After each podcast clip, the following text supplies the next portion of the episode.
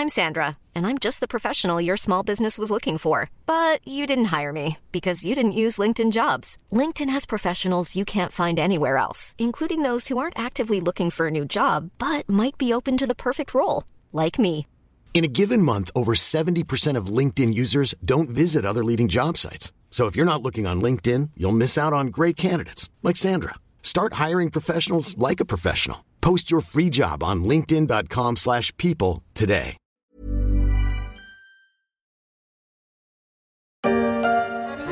Début, la Défense, c'est une statue au milieu d'un rond-point dans un quartier de petits jardins, pavillons vétustes, usines et bidonvilles. C'est là que l'État décide de créer le quartier d'affaires qui manque à la capitale.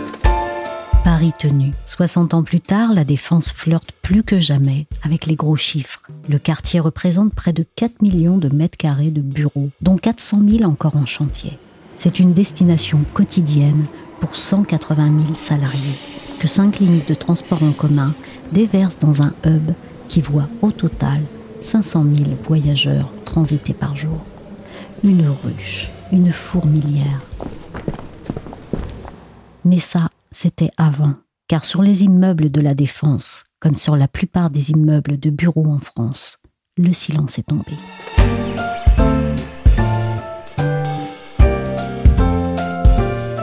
Je suis Michel Varnet, vous écoutez La Story, le podcast d'actualité des échos, et pour ce troisième volet de la série sur ces secteurs touchés par le coronavirus qui pourraient profondément se transformer, on va voir comment l'immobilier de bureau se pose aussi la question de son monde d'après. Il n'y a presque personne, à part quelques riverains qui font leurs courses. Habituellement, ce sont 180 000 hommes et femmes qui viennent travailler dans les tours du quartier d'affaires. Ils ne sont plus que 3 000 depuis le début du confinement, soit 1,5% des salariés.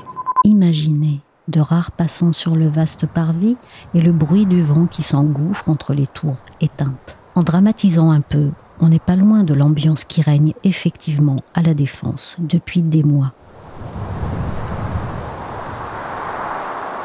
Derrière ce tableau, j'ai voulu savoir si c'était la vision tout entière du quartier d'affaires façon XXe siècle qui pourrait avoir du plomb dans l'aile dans les temps à venir. Alors c'est un peu plus compliqué que ça. Elsa Dichari est spécialiste de l'immobilier aux échos. La Défense, euh, tout d'abord, il faut rappeler que c'est le premier quartier d'affaires euh, européen, avec plus de 3,5 millions de mètres carrés de bureaux. 180 000 salariés y travaillent. Alors pendant la crise sanitaire, euh, il y a eu mise en place du télétravail à grande échelle. Le quartier s'est vidé de ses occupants. Et c'est vrai que certains experts se sont demandé si le quartier allait rester aussi attrayant après la crise sanitaire. En parallèle, les entreprises commencent à réfléchir avec beaucoup plus d'acuité sur leur stratégie immobilière. Elles se demandent si elles peuvent, après la crise, mettre en place davantage de télétravail, mettre en place du flex office, c'est-à-dire des bureaux partagés, et essayer d'économiser des mètres carrés de bureaux. Donc, une des questions qui se pose, c'est est-ce que la défense risque de pâtir de ces nouvelles stratégies immobilières? Il y a beaucoup de mètres carrés qui vont être livrés ou qui ont été livrés récemment à la défense. Je pense aux tours Alto, Landscape, Trinity. Du coup, certains experts se demandent si on va pas se retrouver avec un trop plein de mètres carrés dans, dans le quartier. Malgré tout, la Défense, c'est un quartier qui conserve de très nombreux atouts. D'abord, c'est un quartier qui est connu et reconnu à l'international. C'est un quartier qui est extrêmement bien desservi par les transports en commun. On peut pas faire mieux. Il y a des lignes de métro, de RER. Et ça va encore s'améliorer avec le prolongement de la ligne E du RER qui est en cours. Et puis, les loyers à la Défense sont quand même nettement inférieurs à ceux pratiqués dans Paris. Et donc, pour les entreprises, c'est quand même un sacré atout. Et d'autant plus en cette période de crise économique où un certain nombre d'entreprises risquent de se retrouver en difficulté et vont avoir besoin de, de faire des économies de coûts. Donc tout ça fait dire aux experts que certes, peut-être certaines entreprises vont préférer, quand elles le peuvent, aller chercher des bureaux plus centraux, dans des quartiers plus vivants, qui peut-être attirent davantage les jeunes générations, mais que la défense pourrait quand même tirer son épingle du jeu malgré tous les effets de la crise sanitaire. Comment se portait le marché de l'immobilier de bureau avant la crise sanitaire et quel effet immédiat ça a eu dessus? Le marché de l'immobilier de bureau allait très bien avant la crise sanitaire. Il y avait énormément de transactions, que ce soit euh, des prises à bail ou des ventes euh, à l'occupant. Et la crise sanitaire a eu pour effet de figer complètement le, marché. Ou en tout cas, en bonne partie, disons que les transactions qui avaient déjà été engagées avant la crise euh, se sont faites et, ont abouti, mais il y a eu quand même un gel des nouvelles transactions. Pourquoi? D'abord parce que les entreprises ont dû d'abord gérer le moment, les conséquences immédiates de la crise. Il a fallu, quand c'était possible, organiser le télétravail. Il a fallu ensuite organiser le retour au bureau des salariés avec euh, la mise en place de protocoles sanitaires. Et puis, euh, de nouveau, euh, il a fallu remettre en place du télétravail avec le second confinement ou en tout cas un, télétravail euh, plus largement développé. Et donc tout ça, ça a beaucoup occupé les directions qui n'avaient pas forcément le temps pendant ce temps euh, de s'occuper d'un éventuel projet de déménagement. Et puis l'autre raison, c'est que justement les entreprises qui avaient déjà commencé avant la crise sanitaire à réfléchir davantage à à optimiser leur mètre carré, ont approfondi ces réflexions et elles ont besoin de temps pour savoir exactement de quel type de locaux elles ont besoin, à quel endroit, de combien de mètres carrés. Et euh, elles veulent pas forcément se décider sur euh, la prise à bail ou l'achat de nouveaux locaux avant d'avoir euh, bien approfondi cette réflexion. Quelles seraient pour elles les économies potentielles? Alors pourquoi les entreprises cherchent à, à optimiser leur mètre carré? Il faut savoir d'abord que L'immobilier, c'est le second poste de dépense pour les entreprises derrière les salaires. Donc il y a évidemment un, enjeu euh, très important à rendre des mètres carrés. Et en Ile-de-France, euh, selon Deloitte, un poste de travail coûte entre 5 000 et 18 000 euros hors taxes à l'année. Le prix variant est évidemment en fonction de la localisation. 5 000 euros, ça va être euh, pour la grande couronne parisienne et, et 18 000 euros pour le cœur de Paris. Donc il y a évidemment un enjeu très fort à optimiser sa stratégie immobilière. Alors évidemment, les entreprises sont pas totalement libres en la matière. Elles sont engagées sur des beaux longs qui vont euh, de 3, 6 à 9 ans.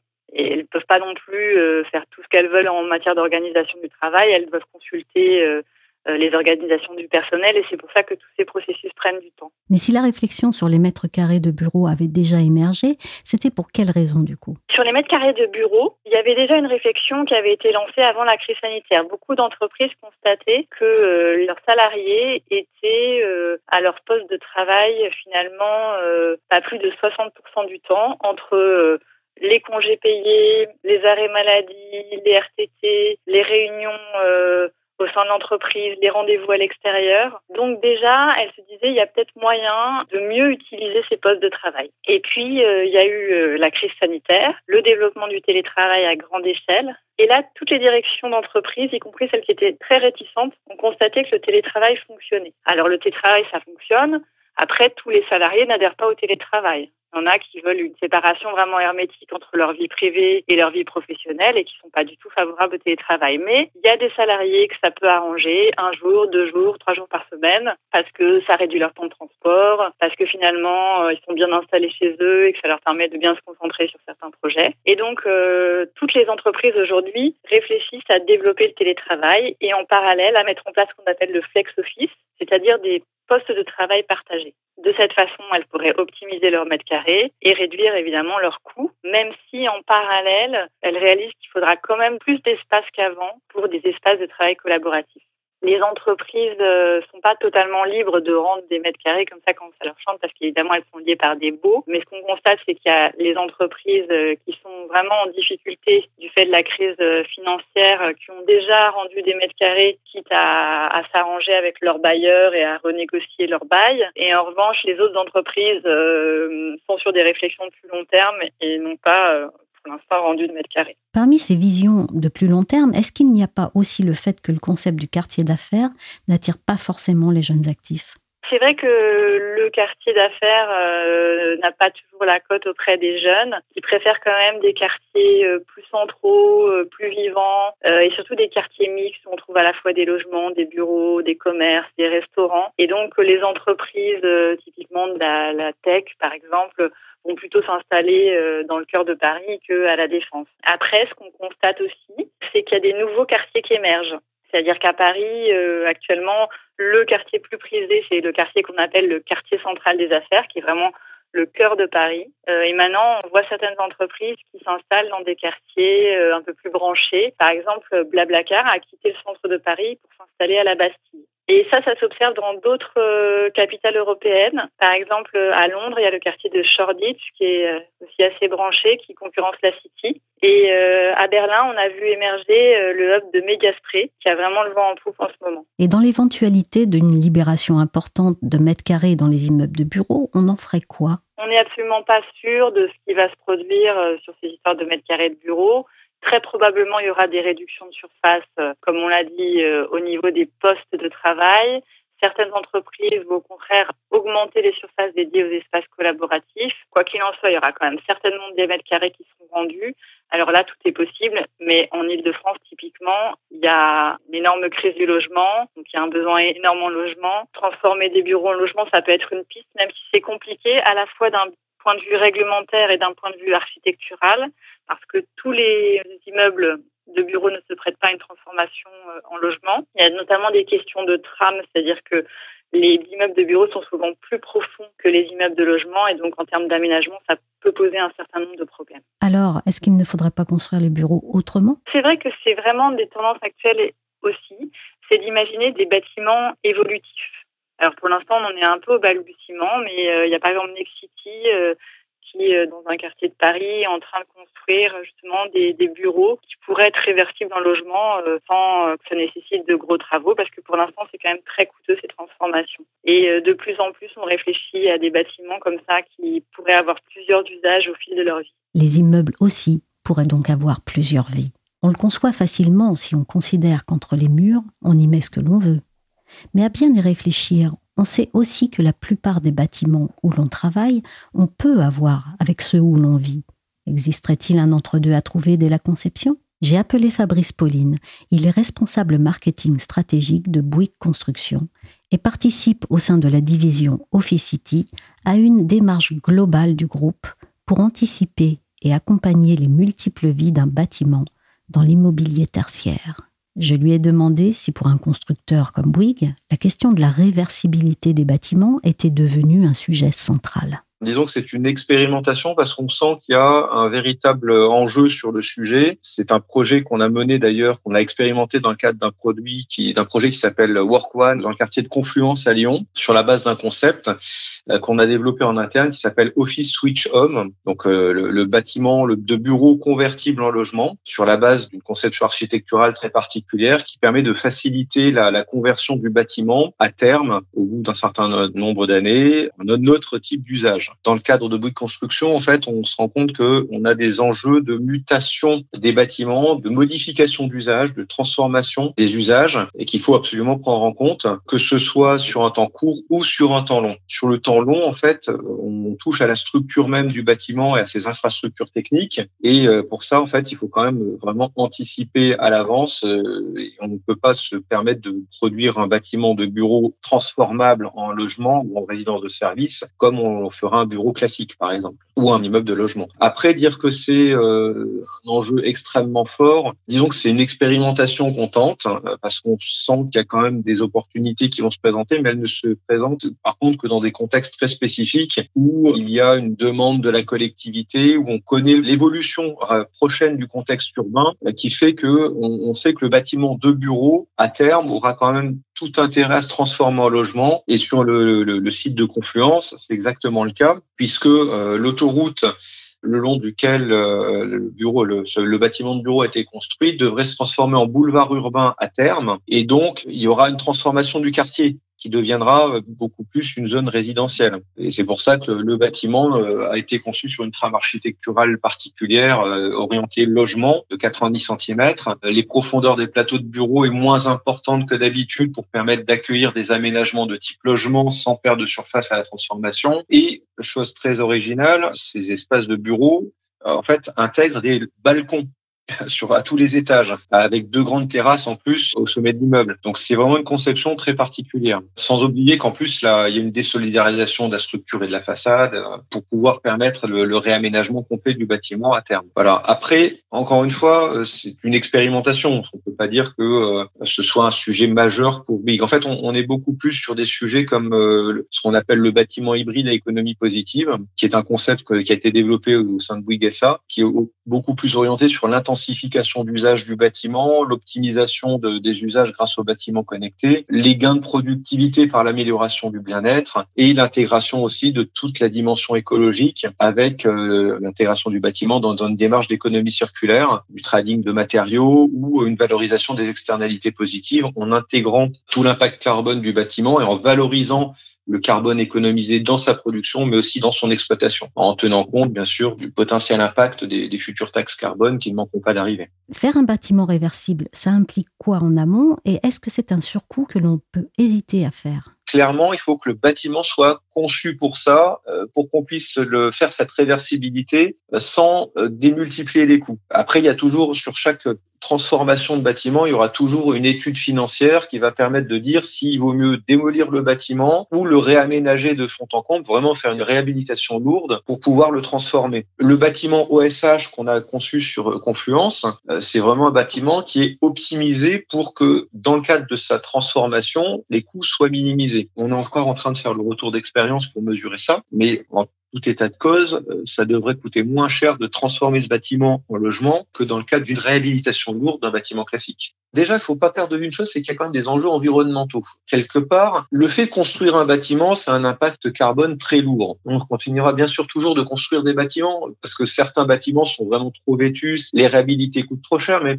dans certains cas, le fait d'utiliser un bâtiment non pas à 50%, mais à 60 ou 65% ou 70%, ça permettra d'éviter un déménagement, d'éviter peut-être de construire un nouveau bâtiment. Donc ça va avoir euh, d'une façon générale un impact sur l'environnement. C'est du carbone économisé, c'est de la pollution économisée. Cet aspect est important. Clairement, la crise du Covid et le, fait que les gens soient tous restés chez eux pour travailler quand ils le pouvaient contribue à ce que certains bâtiments peu attractifs finalement se retrouvent euh, encore plus obsolètes qu'ils ne l'étaient auparavant. Donc là, il va y avoir de, vraies questions. Qu'est-ce qu'on fait de ces bâtiments? Et ça, ça relève vraiment des questions à poser aux investisseurs indirectement. Mais dans certains cas, le calcul va être fait de euh, les réhabiliter pour vraiment les remettre au goût du jour en les, équipant en les rendant beaucoup plus attractifs pour pouvoir trouver des occupants. Ceux qui se diront non, ça ne vaut pas le coup, euh, je n'investis pas dans ce bien, là, on aura un vrai sujet. Est-ce qu'il faudra les démolir pour créer, euh, générer du foncier pour faire autre chose? Là, j'ai pas la réponse.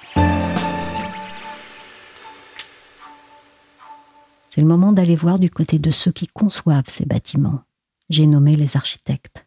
Euh, bonjour à tous, euh, je suis Roaida Ayash, une des associées d'Architecture Studio et au nom d'Architecture Studio, je voudrais vous souhaiter la bienvenue dans nos bureaux pour cette table ronde pour débattre, discuter euh, de la question des bureaux. J'ai été invitée un matin d'octobre entre deux confinements au cabinet Architecture Studio à Paris qui donnait une table ronde en Facebook Live. Son thème? Quel bureau construire demain? Point d'interrogation. C'était raccord. Et si la question n'a pas été vite répondue, pour paraphraser une fameuse vidéo virale du web, elle a été longuement débattue. Une heure trente d'échange entre les participants plus tard, pour moi, elle en a surtout amené une autre. Je me suis empressée de la poser à Rouaïda Ayash, architecte associée chez Architecture Studio. Alors si pour demain on se demande comment construire les bureaux, est-ce qu'hier en bâtissant la défense par exemple, on a oublié de se poser une question essentielle? Aujourd'hui, à l'ère où nous sommes avec beaucoup d'imprévus, on se rend compte que tout ce qui était établi avec juste un modèle d'efficacité à un moment donné ne résiste pas à tous les changements euh, qu'on peut voir. Alors le quartier de la défense, parce que vous le prenez en particulier, j'imagine que vous voulez évoquer son léger excentrement, qui a quand même été un peu corrigé, puisque aujourd'hui on peut y aller assez facilement, et le fait qu'il ne soit pas mixte, c'est-à-dire si euh, on compare par rapport à d'autres quartiers où le bureau a un ancrage au même titre que les appartements, au même titre que les restaurants, on peut dire que la Défense est un lieu, une partie de la ville qui était conçue comme étant uniquement ou essentiellement du bureau, et on peut se poser la question à l'ère du télétravail, comment ces lieux ne vont pas être désertés, ou plutôt qu'est-ce qui va rester après cette vague sanitaire où le télétravail a été utilisé, éprouvé, que restera-t-il des lieux qui étaient dédiés euh, pour le travail? Et de mémoire d'architecte, dans l'histoire, y a-t-il eu un idéal de construction et d'urbanisme en France qui s'est le mieux prêté à certaines évolutions? Je tiens à dire une chose, c'est-à-dire aujourd'hui, quand on a euh, cet héritage, je dirais, qui est euh, une ville comme Paris ou comme Lyon ou comme Bordeaux ou même euh, des parties en France qui sont des villes peut-être secondaires ou même des campagnes, nous pouvons évoluer très fortement parce que nous avons beaucoup de réserves foncières, je dirais, mais aussi on a une grande capacité à faire évoluer déjà notre patrimoine haussmanien à Paris. Je prends cet exemple. Ben, vous prenez le haussmanien, et d'ailleurs, nous, dans ce projet au Qatar, euh, nous avons tiré vraiment parti des leçons haussmanniennes. C'est-à-dire un boulevard, c'est un modèle qui est encore très porteur. On peut y associer des pistes cyclables, par exemple, on peut y associer bien sûr un transport en commun, et on peut concevoir, comme je le disais, des bâtiments qui permettent de muter du bureau au logement. Donc je pense que Haussmann avait déjà inventé cette résilience, c'est-à-dire ce qu'on va appeler l'immeuble de rapport haussmannien, et qu'on voit qu'il a pu traverser avec succès, sans qu'il spécialise les espaces, euh, plusieurs périodes euh, donc de la modernité du 19e siècle jusqu'à nos jours et même au-delà. Et donc, ça me permet, votre question, de réagir sur quelque chose peut-être que la crise sanitaire nous a appris. C'est-à-dire, pour qu'un espace puisse muter, il faut peut-être qu'il soit très équipé, mais pas forcément spécialisé. Et les espaces qu'on peut faire muter le plus facilement, prenant toujours l'exemple de l'osmanien, c'est ceux qu'on n'a pas dédiés à une fonction unique extrêmement pointue et spécialisée. Et donc, quelles sont les données aujourd'hui qu'on peut attendre de ce type d'espace qui est l'espace mutable, l'espace réversible? C'est un, qui soit très agréable à vivre. Deux, qui soit faiblement consommateur d'énergie. Trois, qui nous donne la liberté de choix, c'est-à-dire de pouvoir nous isoler ou d'être en commun. Et quatre, qui soit très, très équipé d'une manière numérique et qui soit appropriable, c'est-à-dire que tout le monde s'y sente à l'aise. Alors, j'ai l'impression parfois, euh, en vous déclinant ça, de décrire une salle de séjour dans un appartement. Euh, c'est-à-dire aussi, vous voyez que par exemple, l'espace le moins spécialisé d'un appartement, c'est la salle de séjour. Et pour le télétravail, c'était probablement euh, ce lieu. Et peut-être c'est ce lieu qui va se développer. Et donc dans les bureaux, bah, finalement, il faudrait que nous soyons des architectes de toutes ces conditions que je viens d'énumérer à minima. Aujourd'hui, on construit de manière standardisée des logements qui font de 2,80 mètres de dalle à dalle, des bureaux qui font 3,60 mètres. Dans l'immeuble haussmanien, on retrouve 5 mètres au rez-de-chaussée, 2,80 mètres à l'entresol, 3,60 mètres, 4 mètres et encore 3 mètres et 2,80 mètres. Il y a un épanelage d'offres volumétriques qui permet au sein de la même structure de loger différents usages et donc différentes fonctions. Ce commissaire d'une exposition sur le Paris haussmannien qui s'était tenu en 2017 au pavillon de l'Arsenal ne disait pas autre chose. Le préfet Haussmann aura décidément eu du flair. La question de l'évolution des bâtiments trouve sa meilleure recette dans ce savant équilibre entre une harmonisation sans la standardisation. À méditer. Dans le prochain épisode de la story, on verra comment le bureau du futur, entre les murs cette fois, ressemblera de moins en moins à un bureau et de plus en plus à la maison. Merci à Elsa Dichari, journaliste aux échos, et à Roueida Ayash d'Architecture Studio. Et merci également à Fabrice Pauline de Bouygues Construction. La story, le podcast d'actualité des échos, s'est terminé pour aujourd'hui. Merci de votre fidélité. L'émission a été réalisée par Willy Gann. Vous pouvez vous abonner à la story sur toutes les plateformes de téléchargement et de streaming de podcasts, comme Deezer, Spotify, Podcast Addict, Apple Podcast, Castbox ou AudioNow. Pour suivre l'actualité en temps réel, c'est sur leséchos.fr.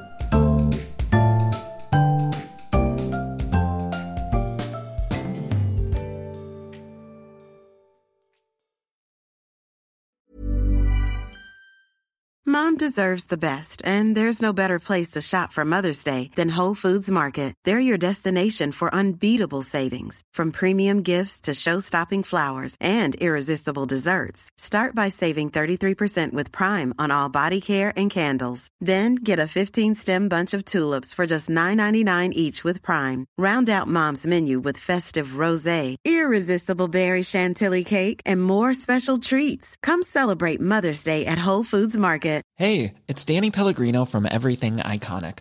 Ready to upgrade your style game without blowing your budget? Check out Quince. They've got all the good stuff shirts and polos, activewear, and fine leather goods, all at 50 to 80% less than other high end brands. And the best part? They're all about safe, ethical, and responsible manufacturing. Get that luxury vibe without the luxury price tag. Hit up quince.com slash upgrade for free shipping and 365 day returns on your next order. That's quince.com slash upgrade.